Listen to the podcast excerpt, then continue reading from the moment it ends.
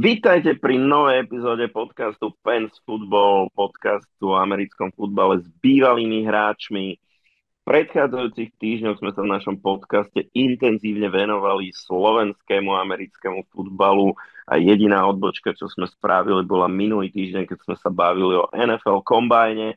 Dneska zostaneme v téme NFL veľmi intenzívne, pretože v predchádzajúcich dňoch sa nám naplno rozbehlo free agency, to znamená presne teraz v tom momente, ako nahrávame, totiž uplynie ten deadline, od ktorého je možné podpisovať free agentov a už posledných niekoľko dní teda sa dohadujú kontrakty s nimi, lebo týmy sa s nimi mohli spojiť už dva dní pred týmto dátumom, takže máme veľa, veľa jednak podpisov free agentov a jednak tradeov, o ktorých sa už vieme rozprávať keby sme sa chceli baviť úplne o všetkých, tak to by sme pre vás mali 5-hodinovú epizódu a nechceme vás až takto strašne unudiť.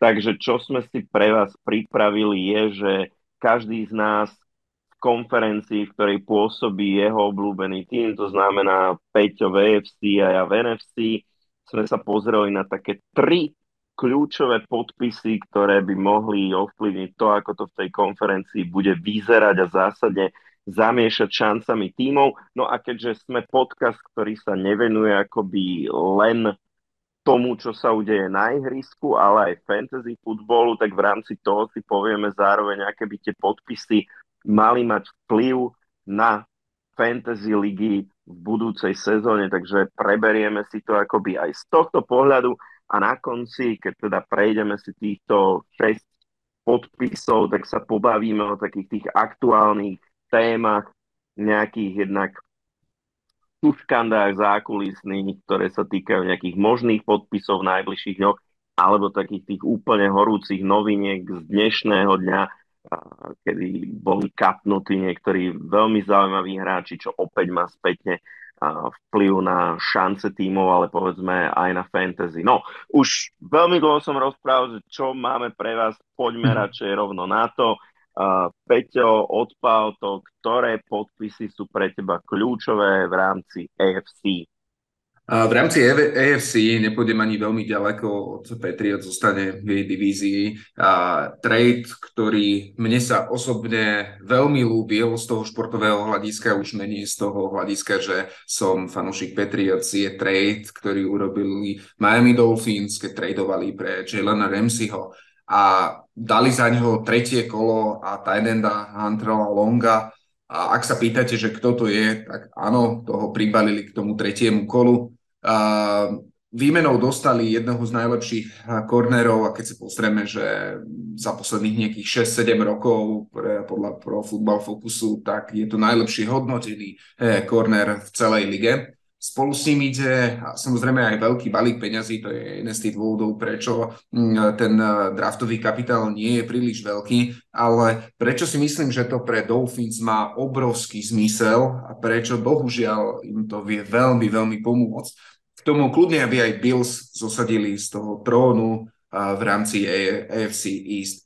Totiž Dolphins v predchádzajúcej sezóne boli perfektní v útoku, ale veľmi hrozní v defenzíve nie len v tom, že nevedeli vytvoriť uh, tlak na, tú, na superového quarterbacka, ale veľmi horeli aj v secondary. Počas sezóny urobili, uh, urobili trade preto, aby posilnili práve tú front seven, ale tá secondary uh, dosť uh, zaostávala. Oni za celú sezónu, za celú sezónu defenzíva Dolphins urobila iba 8 interceptionov.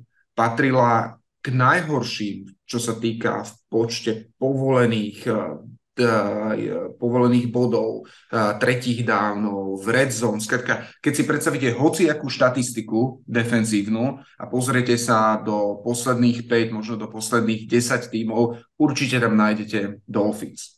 Toto je dôvod, ktorý oni potrebovali veľmi, veľmi vyriešiť a teda hovorila sa, uvažovalo sa, že či pôjdu práve prostredníctvom draftu, že obetujú niektorých z pikov v rámci nejakých prvých uh, troch, štyroch kôl a budú sa sústrediť na cornerbacka alebo teda niekoho podpíšu. Oni to vyriešili tým, že si vytredovali práve toho Jalena Ramseyho. Totiž okrem neho, keď sa pozrieme na tú súpisku, koho tam Dolphins mali a ako fungovali, tak to nebola žiadna sláva. Jediné asi známe meno pre takých nie hardcore fanúšikov Dolphins, možno Savian Howard, ale ten v predchádzajúcej sezóne absolútne, ale absolútne horel a povolil, išlo cez neho 13 touchdownov, čiže on, on naozaj tam nepatril k žiadnym oporám a bola tam obrovská diera.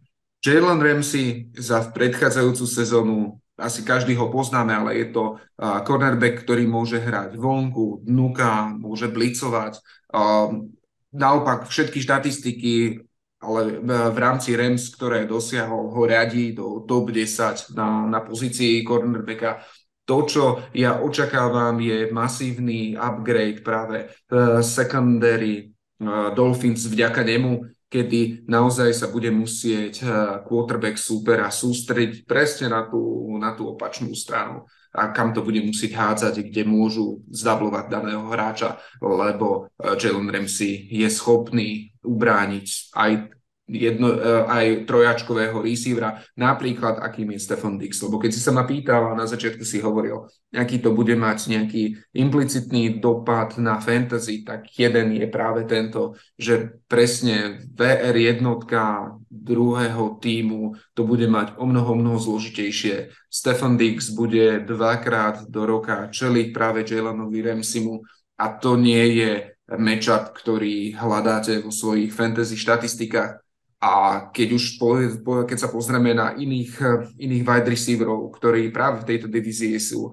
Garrett Wilson, veľká fantasy hviezda vychádzajúca v dynasty ligách, veľa hráčov si ho práve necháva, lebo mal fantastické nováčikovské štatistiky. Toto je tiež niečo, čo ho, čo ho dá dole. Čiže obrovský upgrade pre defenzívu Dolphins a, a smutná správa pre nás všetkých ostatných, ktorí hrajú alebo fandia týmu práve v tejto divízii. Čiže tento trade ja hodnotím veľmi, veľmi pozitívne. Ty si ho ako videl?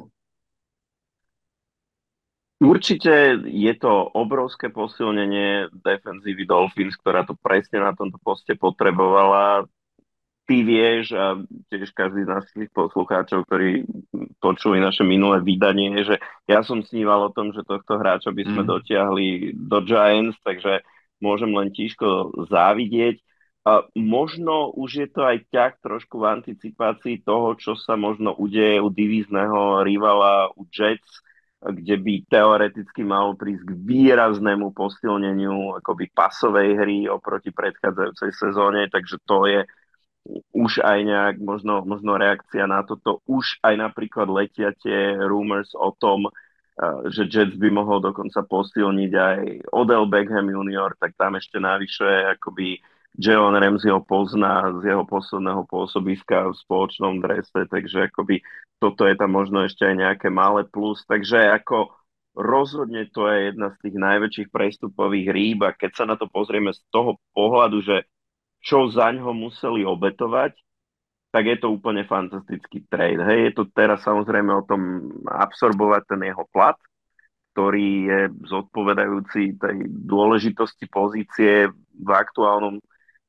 poňatí futbolu, takže ale myslím, že Dolphins si to môžu dovoliť. A ja by som ešte možno dodal tým impactom na fantasy, ale to skôr ako púšťam ako otázku tvojim smerom. Je možné, že toto pomôže fantasy číslam útoku Dolphins, ak obrana Dolphins dokáže dostávať svojich superov skôr dolu z ihriska, dá tým viac času na ihrisku Tuovi a jeho zbraniam, je možné, že toto zvýšilo akcie, či už tu ako quarterbacka, alebo napríklad receiverov Tyrika Hilla, Jelena Wadla vo fantasy pre budúcu sezónu? By som povedal tak kind of, hej, že myslím si, že veľmi to pomôže running backom z toho fantasy hľadiska. Vysvetlím prečo. A keď máš na veľmi zlú defenzívu, dostaneš veľa bodov, tak musíš hádzať bomby, aby si skratka rýchlo nahral body.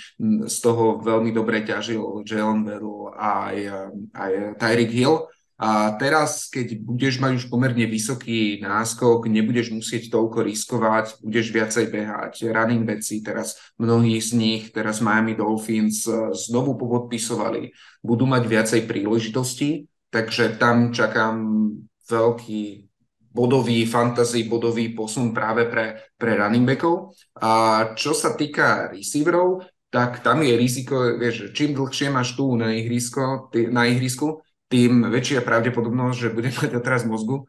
A keď nemáš tu a ide ti nejaký, nejaký backup quarterback, tak t- akcie tvojich uh, wide receiverov prúdko klesajú dolu. To je jeden z dôvodov, ktorý, na ktorý ja budem veľmi myslieť pri najbližšom fantasy drafte, že či ísť po Tyrikovi Hillovi alebo práve po Jelonovi Vedlovi, lebo, lebo tam, je, tam je obrovské riziko. Ale štandardne áno, čím viacej si na ihrisku, tým viacej máš príležitosti jednak skorovať, Takže v tomto, v tomto určite hej. A zatiaľ, čo v predchádzajúcej sezóne defenzíva Dolphins nebola ani, ani v tom štádiu, že občas si na nejaký zápas si ju zobereš, teraz si viem predstaviť, že budú legitímnym kontenderom na určitý typ zápasov, asi nie na celú sezónu, ale bude si ich vedieť vybrať. Hlavne, ak sa im podarí ešte niekoho pripra- pritiahnuť do secondary. Ale... Takže keď to... No, ešte, že ty si rozprával ale o tom Jalonovi Ramseyho v, kont- v kontexte Giants ja sa ti priznám, ja som veľmi dúfal, že on príde aj k nám do Patriots, len som to nechcel nahlas povedať, že aby som to nezariekol, mal som to povedať, lebo išiel k tým Dolfínom a to nie je dobré. Tak, taký veľkohubý hráč u, u Bila Beličeka, akože vieš, že to vôbec nie je Patriots way, ten, ten spôsob, aký on komunikuje. Vieš, Myslíš, ale... že to by fungovalo? On dokázal, Bill Belčík dokázal, eh, aký Batalipa dokázal, dokázal specifikovať a potom, čo s ním bol problémy v rôznych iných tímoch, tak u nás sa stal jedným z najlepších eh, quarterbackov v celej lige. Takže ja si skorej myslím, že eh, keby k nám išiel, tak by sme znovu mohli mať Defensive Player of the Year, keby, keby u nás bol. No bohužiaľ. Budem Ešte sa... vrátim tú otázku na, možno posilnenie fantasy hodnoty útoku Dolphins. A ty hovoríš, že by to bolo running backoch. Tak uh, Rahim Moster, je z neho týmto pádom relevantný fantasy hráč? Je to povedzme druhý running back, prípadne flex pre budúcu sezónu, alebo zase až tak veľmi sa nezlepšil? Ja by som veľmi po, počkal na to, že kto všetko bude, kto všetko bude ešte podpísaný a aký bude ten ich roster, lebo aj v predchádzajúcej sezóne sme mali možnosť vidieť, že tam tých running backov, takých pomerne legitímnych running backov, ktorí by si vedel draftovať, boli traja, štyria, Chase Edmonds a rôzny, rôzny myslím Jeff Wilson. Takže počkal by som asi na to, ako sa budú ukazovať v kempe a podľa toho, ale ten, kto vyhrá tú pozíciu RB jednotky a že to nebude dopredu ohlásené, že budú fungovať prostrednícom komity, tak áno, ak by to Ryan Mostert vyhral a bol by aj takto projektovaný, tak by som ho videl ako potenciálnu takú RB dvojku. OK, OK. Tak, čo je, čo je druhý dôležitý podpis v rámci AFC podľa teba? Ty, Ty, ty, si to, ty si to už naznačil a ja zostanem u nášho divizného rivala, zostanem u Jets a tam je podpis Alena Lazarda, a, ktorý, ktorý práve podpísal Jets. Veľmi, myslím si, že celku priateľný kontrakt na 4 roky a, za 44 miliónov. Inak to je taká zaujímavá vec, že teraz, čo sa podpisujú kontrakty pre wide receiverov, tak e, sú v priemere sa tak držia okolo tých 10 miliónov, čo, čo je v takom uh, kontraste pred dvoma rokmi, vtedy tie kontrakty boli o mnoho, mnoho vyššie. Každopádne, je to, čo sa týka salary capu, priateľný podpis a aktuálne Jets v útoku bola bieda, akože to nebolo boh vie bol tam akorát Garrett Wilson, a tiemu sa podarilo nachytať cez 1100 yardov, čo je viac napríklad ako Jamarovi Chaseovi či Chrisovi Olavemu. A, a to aj napriek tomu, že tam bol Zach Wilson, že tam bolo, ja neviem, koľko quarterbackov sa tam, quarterbackov sa tam striedalo. Teraz tým, že tam príde Alan Lazard, okrem toho, že je to pomerne spolahlivý receiver, na ktorého vieš hodiť e, tú rozhodujúcu nahrávku, keď potrebuješ premeniť tretí a štvrtý down, jeho velikánska váha spočíva v mojich očiach v tom, že je to jeden z dôvodov, prečo verím, že Aaron Rodgers do Jets nakoniec uh, pôjde. A je to jeho jeden z obľúbených uh, targetov. Samozrejme najlepšie, keby sa mu tam podarilo ešte do, dotiahnuť Davanta Adamsa, ale každopádne máš tam Gereta Wilsona, ktorý je legitimná VR jednotka, môžeme to už tak nazvať po predchádzajúcej sezóne. Teraz tam, teraz tam máš Lazarda, čo je VR 2 a je tam, sú tam kop, kopu mladíkov a uvažuje sa, že by sa mohol prísť ešte aj Randall Cobb ako veterán e, za pomerne malé peniaze. A takže tento, tento podpis vnímam z toho hľadiska ani nie tak, čo sám Lazar bude vedieť urobiť, lebo ak na ňu bude stále hádzať za Wilson, tak bohužiaľ ani na nejakej akože, fantasy radare tam nebude. To by si musel hrať fakt ligu pomaly o 20 hráčov, aby si jeho bral. Ale e, z toho hľadiska, že príde tam naozaj Aaron Rodgers a keď tam dojde Rodgers, tak zrazu Garrett Wilson, jeho cena na fantasy boarde prúdko stupne, lebo videli sme, čo Rodgers dokáže urobiť e, so svojím obľúbeným receiverom, s Davante Adamsom a takisto mať e, VR2 e, v Rodgersovom ponímaní je, je fantastický deal. Takže pre mňa aj tento podpis Alana Lazarda z hľadiska Jets, strategický podpis, vnímam veľmi, veľmi pozitívne. A Tý, budem, bude to hustá divízia, keď sme teraz spomenuli, spomenuli ako posilnia Dolphins, alebo na čo sa Dolphins chystajú, stále sú tam Bills, teraz buduje, verím, že s Rodgersom, už ja uvažujem tak, že s Rodgersom eh, Jets budú veľmi silné mužstvo, lebo ich defenzíva bola perfektná. No a potom samozrejme Patriots, nevyspytateľný, s Macom Johnson, s Juju Smithom, Schustrom najnovšie podpísaný. To zase bude na zaplakadie pre nás. No.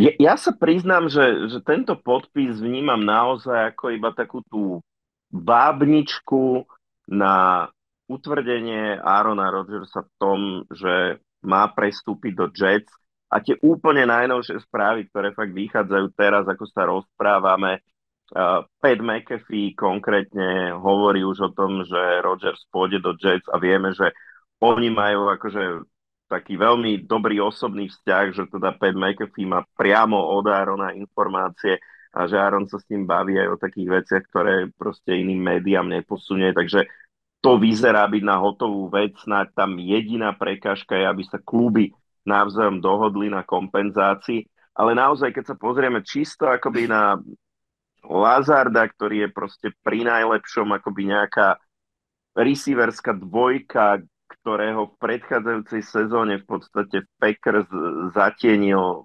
nováčik Watson. Pre, čisto jeho cena pre Jets, ktorí tak či tak už mali ako Wilsona, mali Elijah Moore akoby na súpiske, je v čom? No je to, je to nejaký prírastok do receiverskej miestnosti. Je to receiver, ktorý vie celkom slušne blokovať, čo by mohlo pomôcť ich e, behovej hre, ale ak to nie je o tom, že to má pomôcť Aaronovi Rodgersovi fungovať proste od dňa jedna, lebo už tam funguje nejaká chemistry medzi nimi, uh, tak, tak to nie je nejaký ako splash podpis, ktorý, ktorý by sám o sebe ovplyvnil čokoľvek. A ak je to spôsob, ako ukázať Aaronovi, pozri, v Packers ťa nemali rádi, oni ti nikdy mhm. nepodpísali tých hráčov, čo si chcel a my ti teraz splníme, čo ti na očiach uvidíme, tak áno, z tohto pohľadu to bol potom veľmi, veľmi dôležitý podpis. Povedzme si ešte, hovorí sa, prepiera sa to vo všetkých médiách, e, aký je zoznam tých hráčov, ktorých si Aaron Rodgers vymyslel, že chce, uh, tak presne tak okrem Alana Lazarda sa tam objavil Randall Cobb, čo, čo by ma prekvapilo, lebo nemyslím si, že tohto veterána ako Jets potrebujú. Uh, objavil sa na tom zozname údajne Odell Beckham junior, tak to by bolo ešte veľmi zaujímavé. Uh, a aj veterán Tyden Mercedes Lewis, takže to, to je tie, tiež akoby také meno už, už pomaly z minulosti NFL.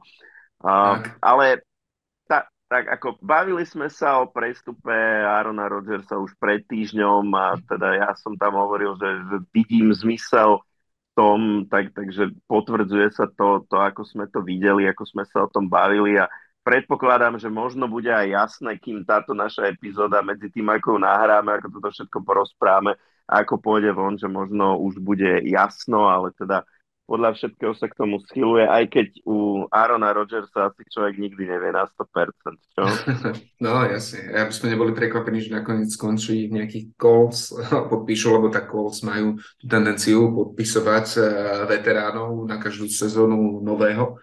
Takže že hej, ale ešte späť na chvíľu k Jets. Uh, Jets majú vynikajúcu defenzívu, Chuck Clark tam bol najnovšie uh, získaný na pozíciu safetyho, čiže naozaj to je celku pripravené mústvo, len tam potrebuješ kvalitného rozohrávača, čo by vedeli získať. No a podľa mňa, čo potrebujú veľmi, veľmi poriešiť, je takisto ofenzívna lajna. Tá ofenzívna lajna veľmi nestala na, na silných nohách, mali tam veľmi veľa zranení, hlavne to bolo spôsobené veľa, veľa zraneniami. Takže ešte tam, keby sa im podarilo dotiahnuť eh, niekoho podpísať alebo hm, veľmi dobre draftovať, tak to môže byť a bude veľmi, veľmi silný tým. Ale súhlasím s tým, že z toho fantasy hľadiska ako Lazar bez, bez Rodgersa tam to, to je akože, že nie je niečo signifikantné. Ale presne ako várnička, ako niečo, nejaký dôkaz z toho, že naozaj u nás, u nás môžeš mať všetko, to je jedna vec. A druhá vec je to stále New York. Vieš, ideš hrať do New Yorku. Máš LA, máš New York, máš Las Vegas. To sú také tie také dobré destinácie. A hlavne, keď sa chceš byť tak na konci, na konci kariéry.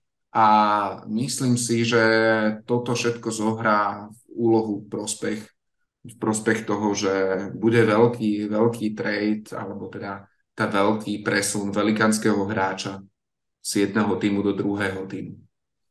Ono je to vo veľkej miere akoby o zárobkoch pre toho hráča, ktoré sú mimo jeho plat.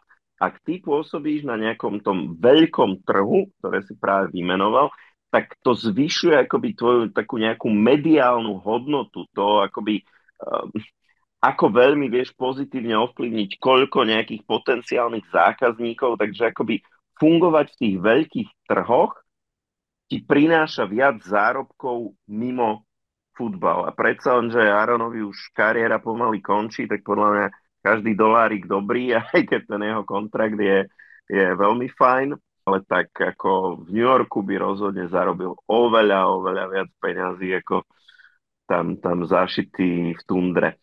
Dobre, čo je tretí signifikantný podpis v rámci AFC podľa teba?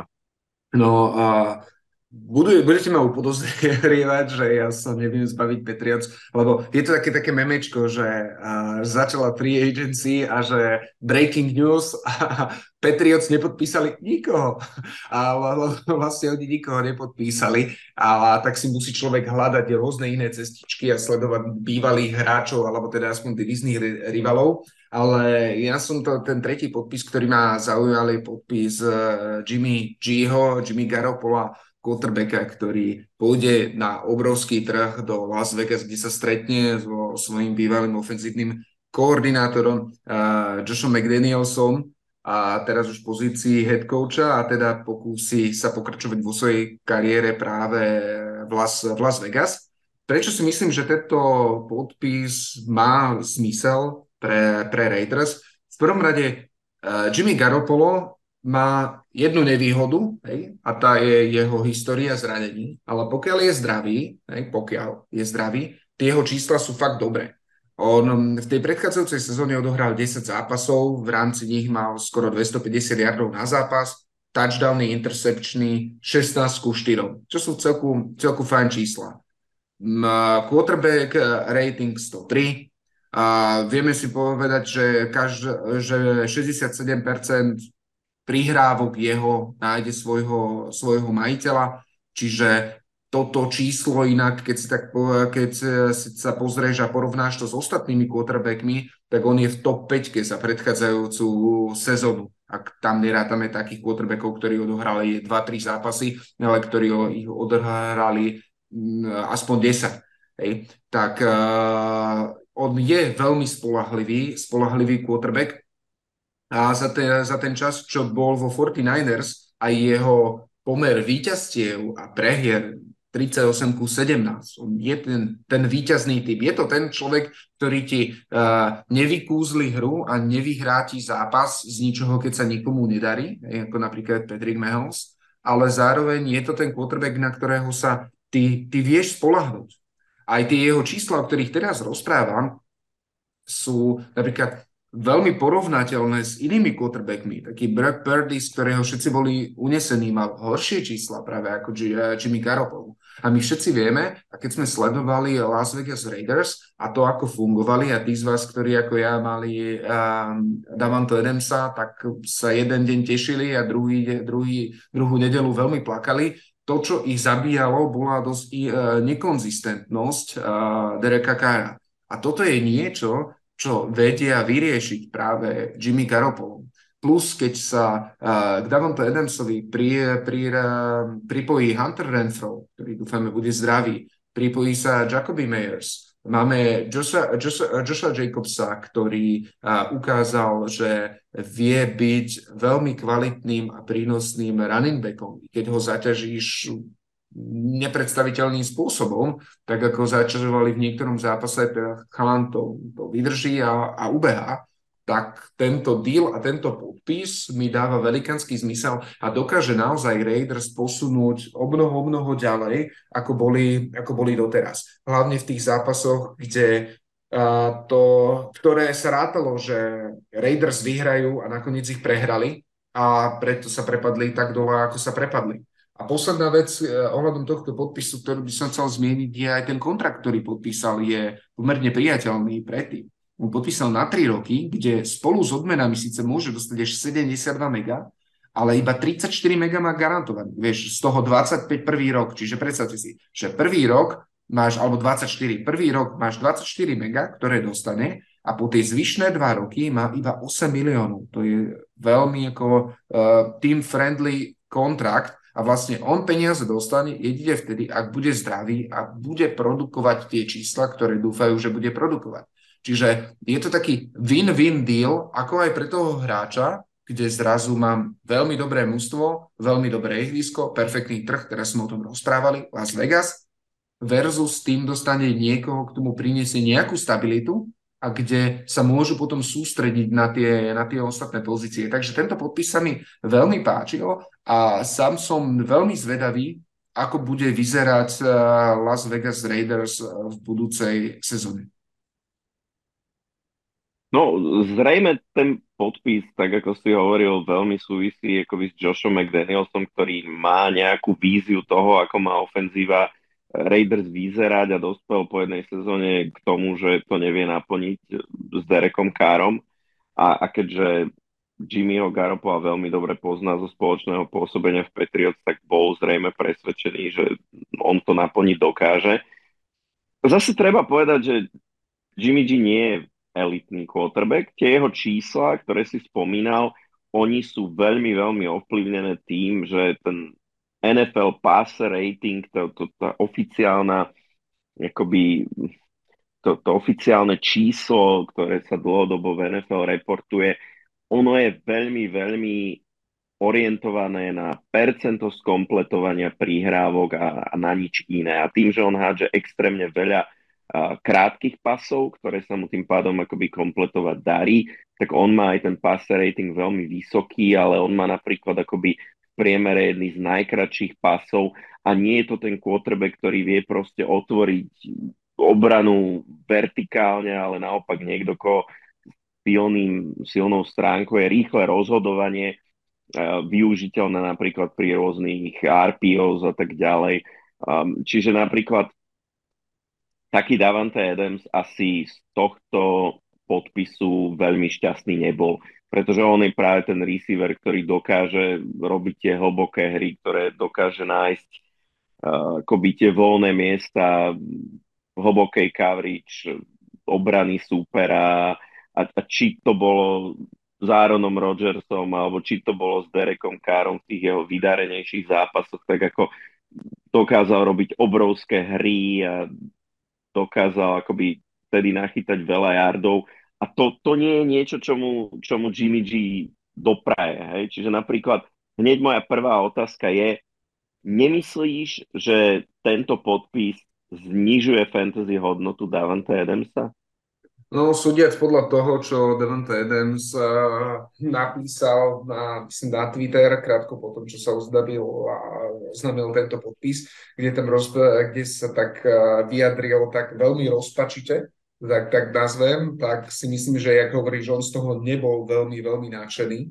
Takže myslím si, že myslím si, že tak, jak som vnímal Davanta Adamsa v predchádzajúcej sezóne, že top 3 uh, eh, wide receiver v rámci celej ligy, tak teraz pôjde nižšie, ale nedával by som ho veľmi, veľmi nízko. Zas, keď máš uh, spolahlivého poviem tak, že quarterbacka, ktorý vie dobre čítať hru, čo verím, že Jimmy Garoppolo takýto je, tak zase on odpozoruje, kedy Davante Adams sa vie uvoľniť. Totiž v prechádzajúcej sezóne sa veľakrát stalo, že Davante Adams sa aj odpútal, bol voľný a Derek Carr na neho nehádzal. Takže bolo to také, že bol polčas, kedy išlo 10 nahrávok na Davante Adamsa, a potom prišiel druhý polčas a neišla ani jedna, alebo možno iba jedna. A tu tam mal separáciu aj meter a pol. A toto si myslím, že sa bude, to, že toto sa zlepší práve príchodom tohto quarterbacka, lebo toto bude vedieť dokázať prečítať. Áno, zrejme nebudú tie nejaké dlhé bomby a obrovské, obrovské touchdowny cez celé ihrisko, lebo toto sa skrátka neudeje pri Garopolovi, ale zase vie profitovať z toho, že dostane viacej a hlavne presných nahrávok. Čiže ak hráte PPR ligu, tak tam by som sa nejakého poklesu veľmi až tak nebál, tak brutálne. Ak hráte nie PPR ligu, čiže nezískavate body za, za prihrávku, tak v takom prípade tam by som si na to dal pozor. No, vo, všeobecnosti, vo všeobecnosti sa hovorí, že ak sa mení tá a, komunikácia alebo mení tá dvojička wide receiver, quarterback, tak sa u tých wide receiverov očakáva pokles, niekde až okolo 20%. Je malo prípadov, kedy to stupne oproti predchádzajúcemu roku. Čiže určite by som nejaký pokles očakával, ale ja verím, že nebude brutálny. Teda za predpokladu, ale že Jimmy Garoppolo vydrží hrať celú sezónu. Ešte Graders, povedzme, ty si spomínal podpis Jacobio Mayersa, čo mimochodom otázka tiež, či to trošku neznižuje hodnotu Davante Adamsa vo fantasy, lebo predsa on tempo berie nejaké targety. Zas, ja na to ti viem hneď reagovať, Derena Volera, ale dali preč. Vieš, tak... to, je, to je pravda, to je pravda. A len chcem povedať, že Jacoby Myers bol ten hráč, ktorý hodil ten nešťastný pál dozadu práve v zápase Patriots proti Raiders minulú sezónu, ktorý skončil v posledných sekundách v rukách Chandlera Jonesa, ktorý to donesol do endzóny a vyrobil tak ako úplne, že šokujúci, nenormálny záver zápasu, tak ako odmenu za to, že podaroval víťazstvo Raiders, tak od nich dostal teda kontrakt a, a prišiel práve k ním, čo je, je, je to také zvláštne, keď podpíše, že receivera, ktorý práve v zápase proti tebe urobí úplne katastrofálnu chybu, a prehra zápas jeho týmu, ale tak uh, predsa on mal, on mal celkom vydarenú sezónu a takáto jedna vec asi, asi ten dojem neskazí. Asi, asi nie. Hlavne tie Jacoby Meyers vynikal v tom, že bol to pomerne spolahlivý target. Čiže na ňo, keď išli tie nahrávky, tak um, mohol si si byť skoro istý, že to skončí completion. A to je presne niečo, čo potrebuje Jimmy Garoppolo potrebuje niekoho, kto sa dokáže veľmi rýchlo uvoľniť. Teraz tam budeš mať Hunter Renfro, Davante Adams, bude tam práve Jacoby Meyers. Ja si myslím, že Jimmy Garoppolo a by ma neprekvapilo, keby proti súperom, ktorí nemajú veľmi silnú pass defense, a nahral zaujímavý počet bodov. Že aj z toho fantasy hľadiska, a teraz nehovoríme o lige, kde ste hráte desiati, ale kde hráte povedzme aspoň 12, tak si viem predstaviť, že také streaming option na niektoré kolá by mohol byť. OK, tak, tak to by bol zaujímavý vývoj. No. Dobre, ide, ideme na NFC?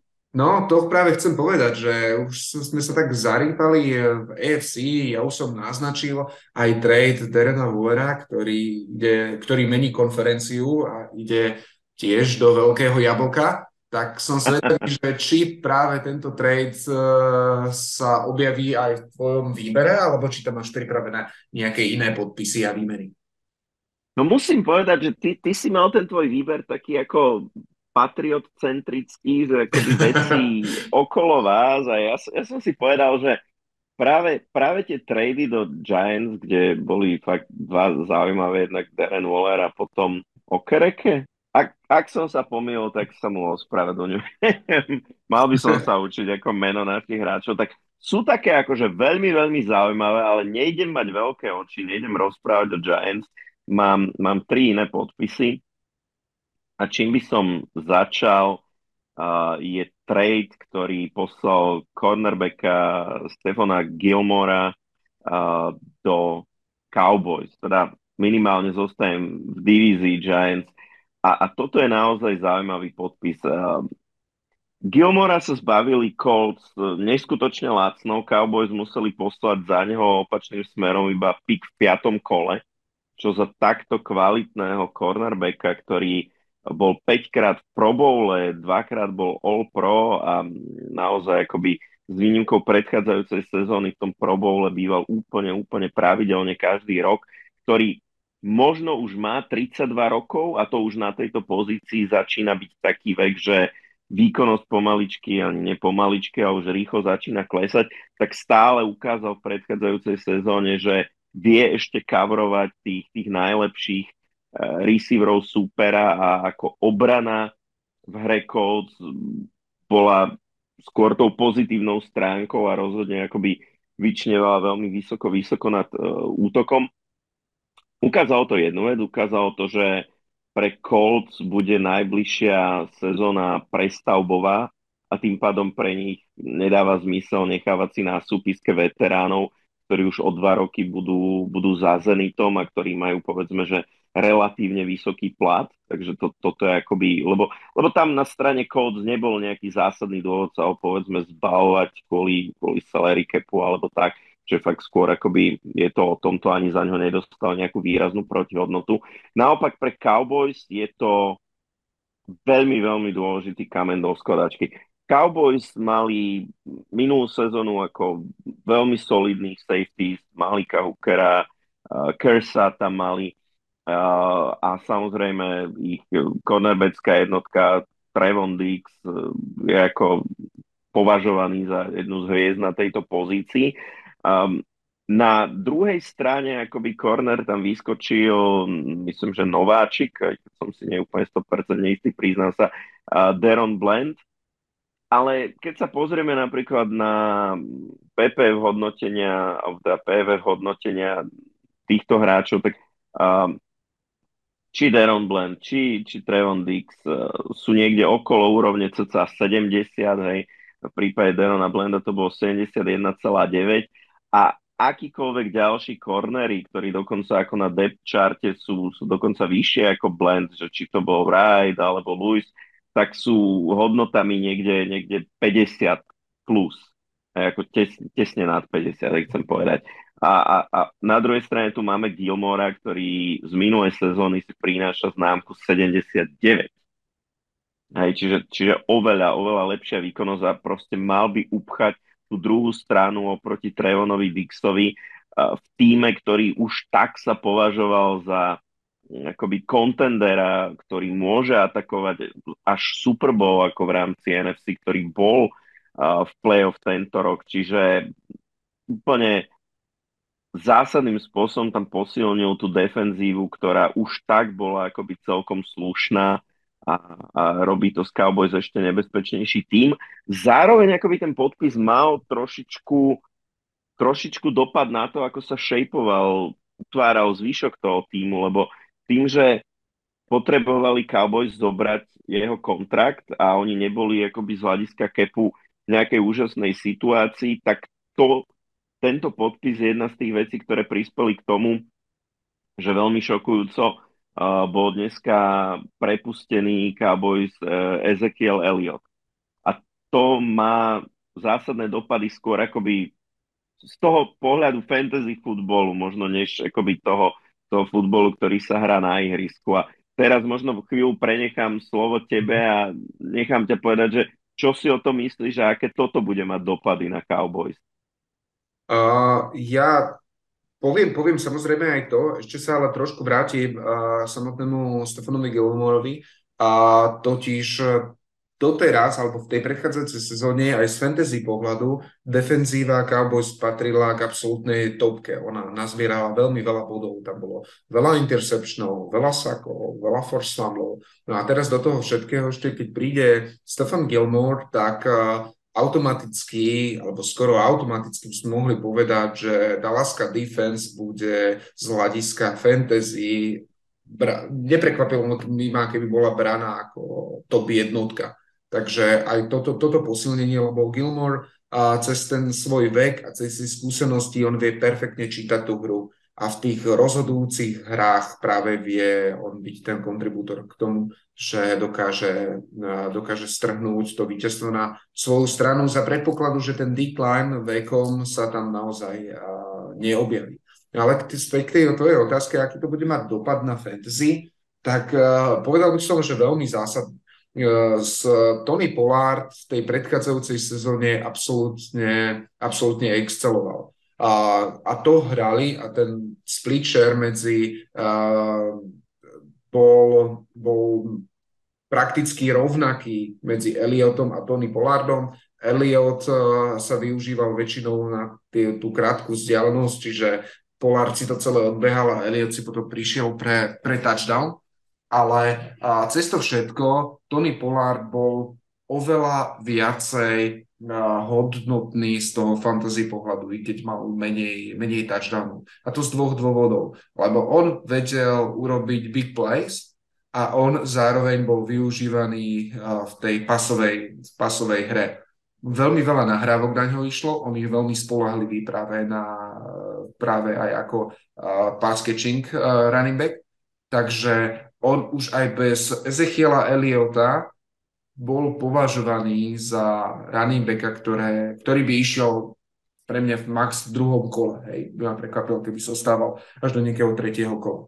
Takto, bez Ezechiela Eliota, tento hráč bude to podľa mňa top 5 running back uh, vo fantasy. Možno top 3 tých, hra, tých hráčov, ktorí takto náprv, ktorý by som povedal, by som, ktorí by ho vedeli potenciálne preskočiť, je Christian McCaffrey a Austin Eckler, v závislosti od toho, či pôjde preč uh, z Chargers a, a kam pôjde. A práve tam vidím Tonyho Polárda. Dokonca ho tam vidím skôr ako uh, Taylora alebo Sekona Barkleyho povedzme ešte Josh Jacobs by vedel do, do tejto zostavy prehovoriť, ale je to masívny fantasy boost pre tohto hráča a určite sa ho oplatí mať, lebo totiž on ide po zranení, ale nemá tam to, takéto šialené zranenie, kde máš, ja neviem, roztrhnutú achilovku, pretrhnuté pre, e, priečné krížové väzy. On v úvodzovkách má iba zlomení, čo z, z pohľadu je čo chvíľu dlhá, nejaký jeden ibáč, dve inekcie a ideš ďalej. Takže z tohto hľadiska by som sa neobával, na, o, o jeho výkonnosť a určite by som odporúčal na neho zacieliť, pokiaľ bude na borde a vy budete práve na ťahu. No, poďme na ďalší podpis, ktorý hodnotím ako dôležitý a to je taká, taká pozícia, ktorá možno nie je už dneska ako taký strašný splash, e, nie, nie je medzi tými najdôležitejšími, ktoré sa spomínajú a ide o pozíciu middle linebackera, na ktorej hráva Tremaine Edmunds, ktorý prešiel z Bills ako free agent do Bears. A, a ja si myslím, že tento podpis ako bude mať veľký, veľký impact. Um, Tremaine Edmunds e, je dvojnásobný pro bowler, v minulej sezóne bol súčasťou jednej z najlepších obrán uh, v lige. Uh, trošičku ho možno zatienil v tej uplynulej sezóne Med Milanov, ktorý spolu s ním hral na pozícii middle linebackera v Bills. A to zrejme bol aj ten dôvod, prečo Bills e, ho pustili a nepokúsili sa ho udržať, alebo možno sa aj pokúsili, len sa nepodarilo, lebo teda dostal veľmi pekný kontrakt v Bears, ale stále Pro Football Focus, keď sa pozrieme na jeho známku z minulej sezóny, 79. Čo sa týka akoby hodnotení mid linebackerov z uplynulej sezóny, tak stále je tam niekde, povedzme, na konci tej najlepšej desiatky mid linebackerov v závislosti od toho, ktorý, ktorý zdroj si pozriete. Navyše v strede obrany Bears e, sa spáruje s TJ Edwardsom, ktorý prišiel zase z Eagles, čiže opäť akože z ďalšej obrany, ktorá v minulej sezóne excelovala. Bears si môžu tieto podpisy dovoliť, pretože oni išli do tejto off-season s najväčším počtom peňazí ako pod capom, ktoré si mohli dovoliť rozhodiť a k tomu ešte si zoberme ten akože úžasný, úžasný trade, ktorý spravili, keď teda poslali, poslali prvý pick do, eh, do Caroliny. Došli ako k balíku pikov, ešte DJ Mora ako receivera k tomu dostali. A ja si myslím, že že Bears čaká teraz veľmi, veľmi svetlá budúcnosť. Ako Justin Fields sa zlepšoval v tej predchádzajúcej sezóne. Uh, hrá stále a ešte aj bude chvíľku na nováčikovskom kontrakte, takže ako dáva to priestor dávať peniaze do toho zvýšku týmu a Bears veľmi dobre tušia, že ak sa chcú pokúsiť o úspech, tak to musia spraviť, kým majú Justina Fieldsa na nováčikovskom kontrakte, v momente, keď mu budú musieť zaplatiť nejakých 50 mega za sezónu, tak už si nebudú môcť dovoliť poskladať až taký silný tým okolo neho.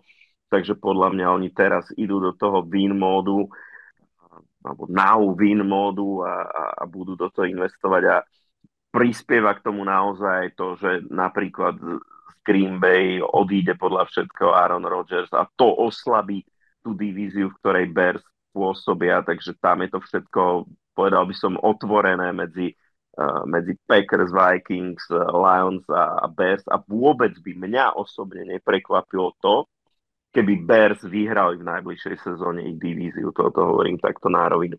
Tam vznikne naozaj oveľa, oveľa lepší tým ako v tejto sezóne, akoby chápem, ako z posledného miesta v divízii dostať sa v tej budúcej sezóne na prvé uh, nie je možno úplne štandardný vývoj, bol by to veľký achievement, ale naozaj ako keď sa pozrieš čo sa v Bears deje a ako sa posúvajú, tak mňa by to neprekvapilo. Hej, hovorím to.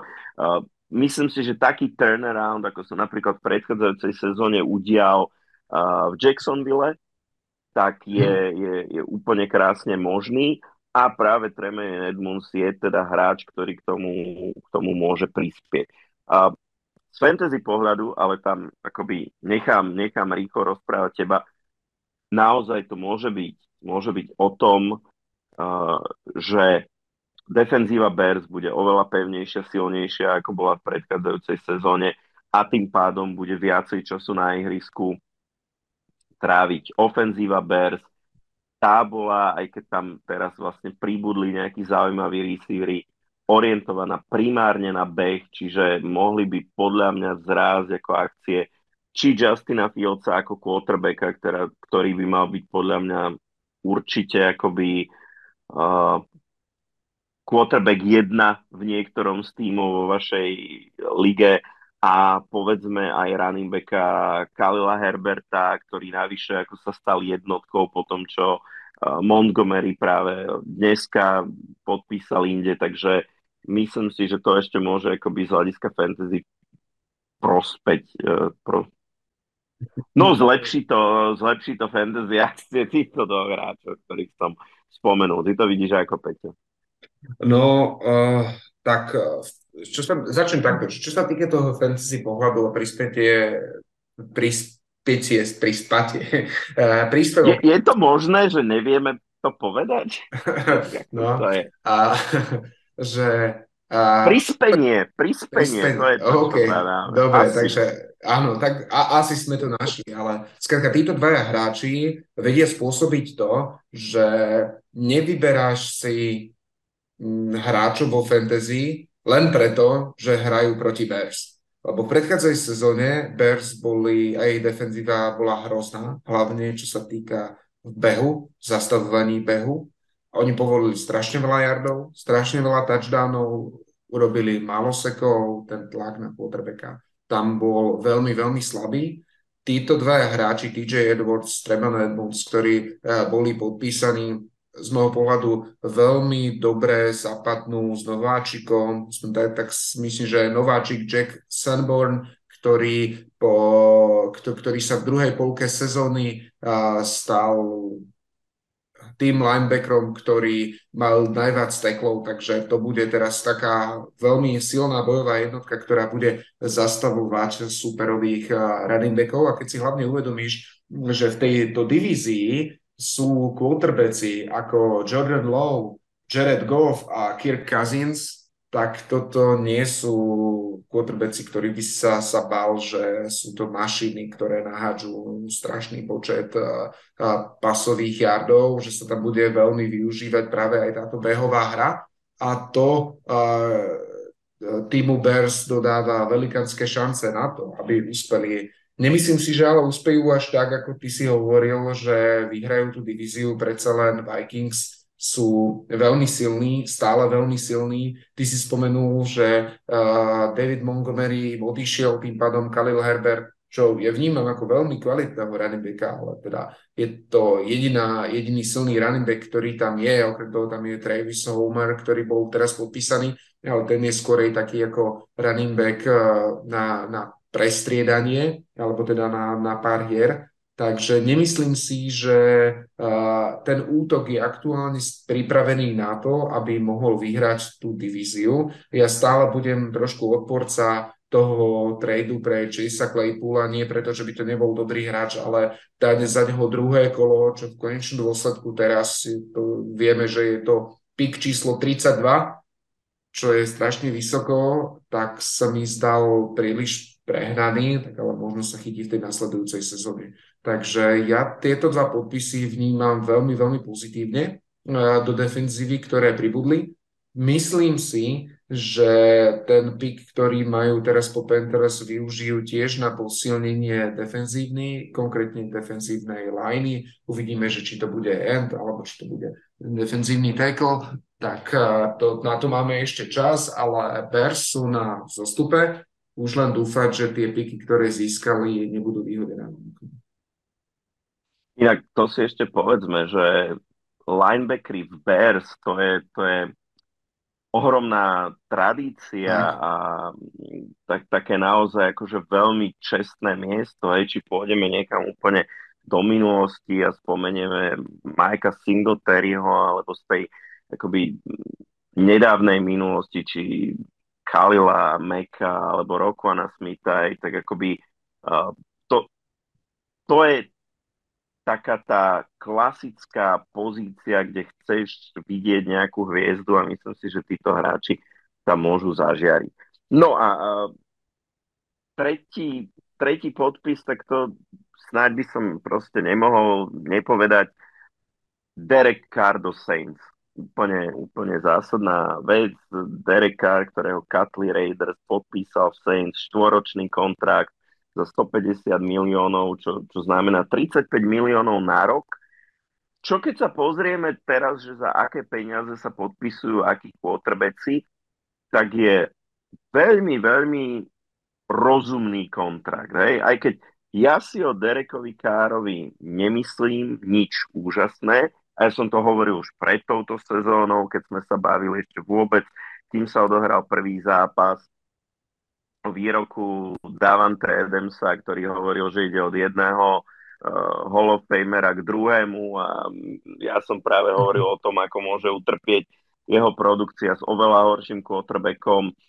Z nejakého dôvodu pred touto sezónou bol Derek Carr považovaný snad za nejako jedno, čítal som viackrát, jedno z najviac klač quarterbackov v celej lige, no ako neukázal to a napriek tomu, že z nejakého dôvodu bol tento rok v Pro Bowle, ako ja neviem, čo to bolo, je, jeho výkony to podľa mňa úplne uh, neboli, nemal skvelú sezónu, uh, ale Saints to stále bude upgrade oproti predchádzajúcej sezóne a bude to z môjho pohľadu upgrade voči Andymu Daltonovi.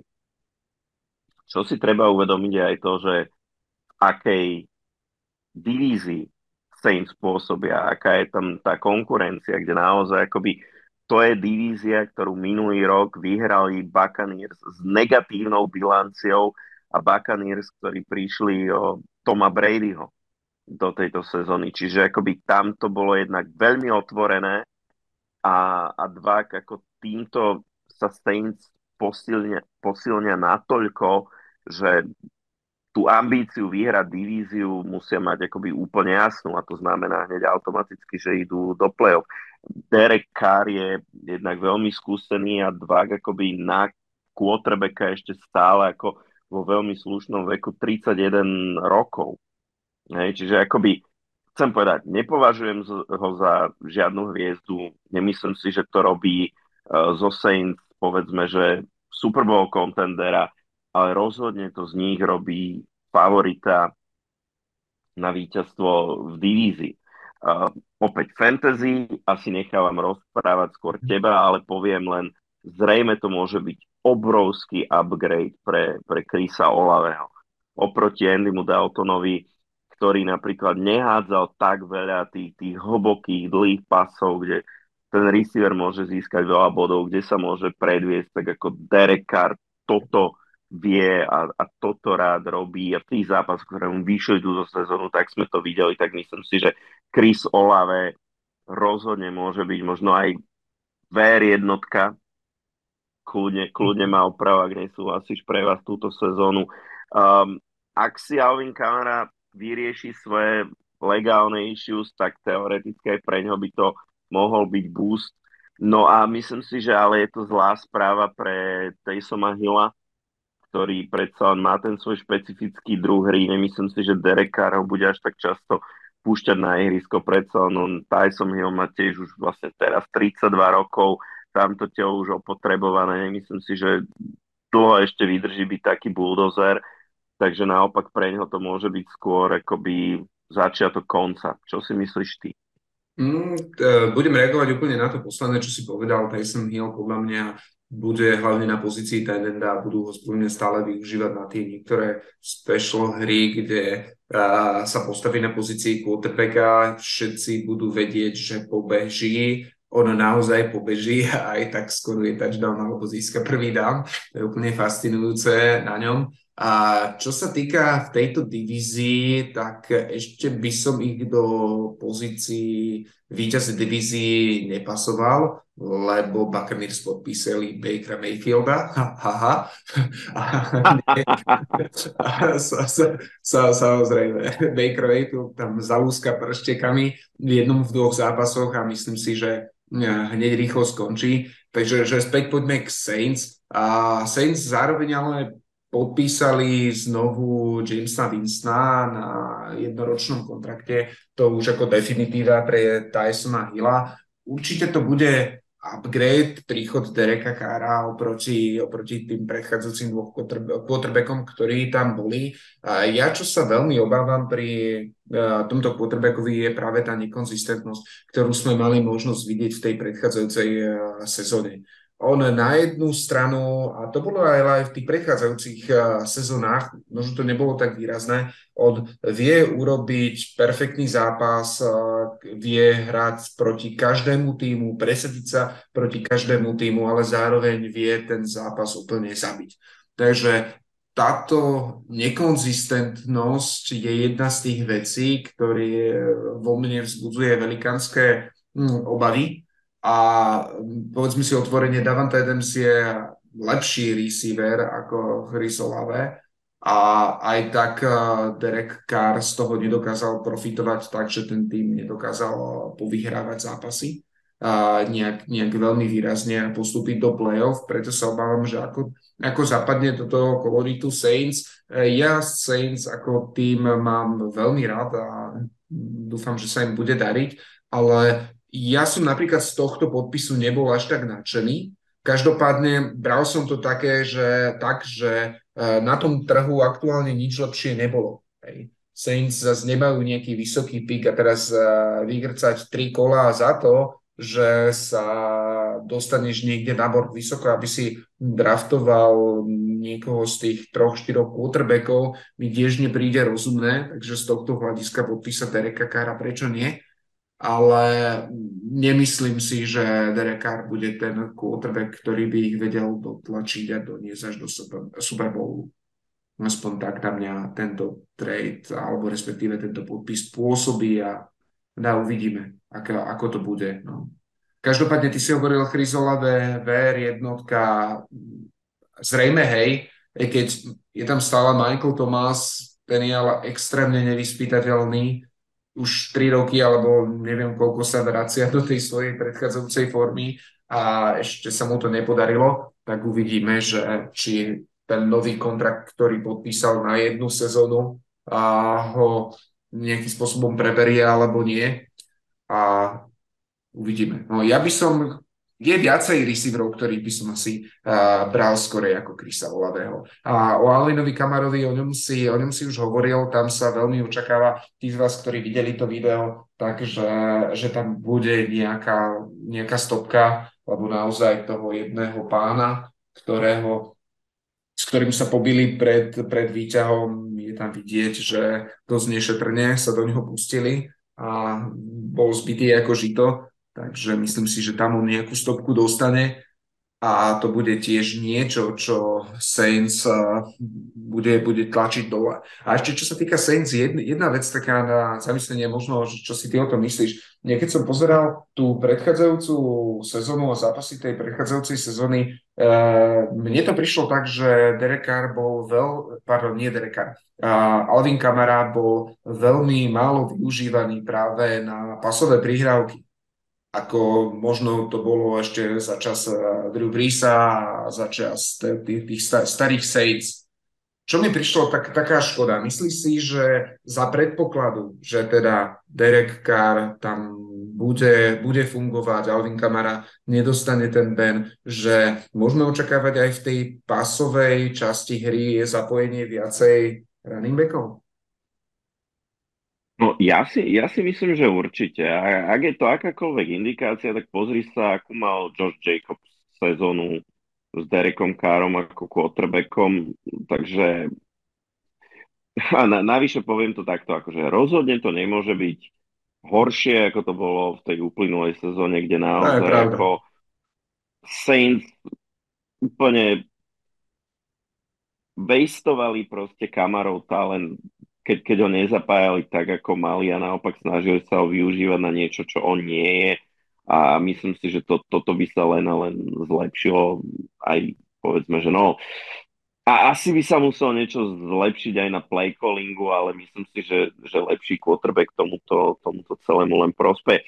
Ešte poviem k Derekovi Károvi ako takú jednu zase zaujímavú vec, len ako, ktorá má ilustrovať to, že ja ho ako nemám zo špičkového quarterbacka a skúsim to povedať ako formou kvízovej otázky. A Derek Carr, ako som spomínal, má 31 rokov, väčšinu kariéry je quarterbackská jednotka. Koľko má podľa teba play-off víťazstiev za opaskom? Play-off víťazstiev? No ja mm-hmm. neviem o tom, že by Raiders s ním postúpili do play-off. Tak ja by som dal kľudne aj nula. No, boli, boli dvakrát s ním v play-off za, mm-hmm. za teda celú jeho kariéru, pričom raz v tom zápase nenastúpil a raz v ňom prehral. Takže ako, uh, tak ako si povedal, Derek Carr má vo svojich 31 rokoch ako, uh, dlhoročné pôsobenie ako kotrebecké jednotky presne nula víťazstiev, čo je napríklad menej ako Daniel Jones na konte. Mm-hmm. Takže ako asi, asi to nie je quarterback, s ktorým sa chystáš vyhrať Super Bowl, ale na druhej strane myslím si, že je to upgrade pre ten tým a uvidíme, uvidíme, ako to no, určite, v tej určite. sezóne dopadne. No a to boli naše top 3 uh, výbery podpisov v AFC aj v NFC a v súvislosti s nimi sme sa porozprávali aj o tých zaujímavých veciach, čo sa dejú okolo Aarona Rodgersa alebo takých tých zaujímavých e, rôznych napríklad katoch e, Ezekiela Eliota alebo aj rôznych ďalších podpisov, ktoré, ktoré súviseli s tými, ktoré sme vybrali, takže dali sme to aj trošku do súvislosti. To je všetko, čo pre vás dnes máme pripravené. Free agency ešte bude veselo pokračovať a my to samozrejme akoby budeme sledovať a určite sa k tomu vyjadríme aj v našich ďalších podcastoch, keď si povieme o tom, že kto teda free agency vyhral a kto z nej naopak ako posilnený nevyšiel. O týždeň budeme mať pre vás ďalšiu epizódu. Kým ten týždeň príde, tak rozhodne si radi prečítame, či už v správach, alebo v komentoch pod novými epizódami, či na Instagrame, na Facebooku, alebo na našom Discorde. Ako vy vidíte vývoj free agency, ako ste spokojní s tým, ako sa posilnili vaše týmy, alebo ako smútite za vašimi obľúbenými hráčmi, ktorí zmenili dres. Takže veľmi radi si to, si to prečítame. No a dovtedy sa s vami lúčime. Ďakujeme, že nás počúvate. Ja som Vlado. Ja som Peťo. Ahojte.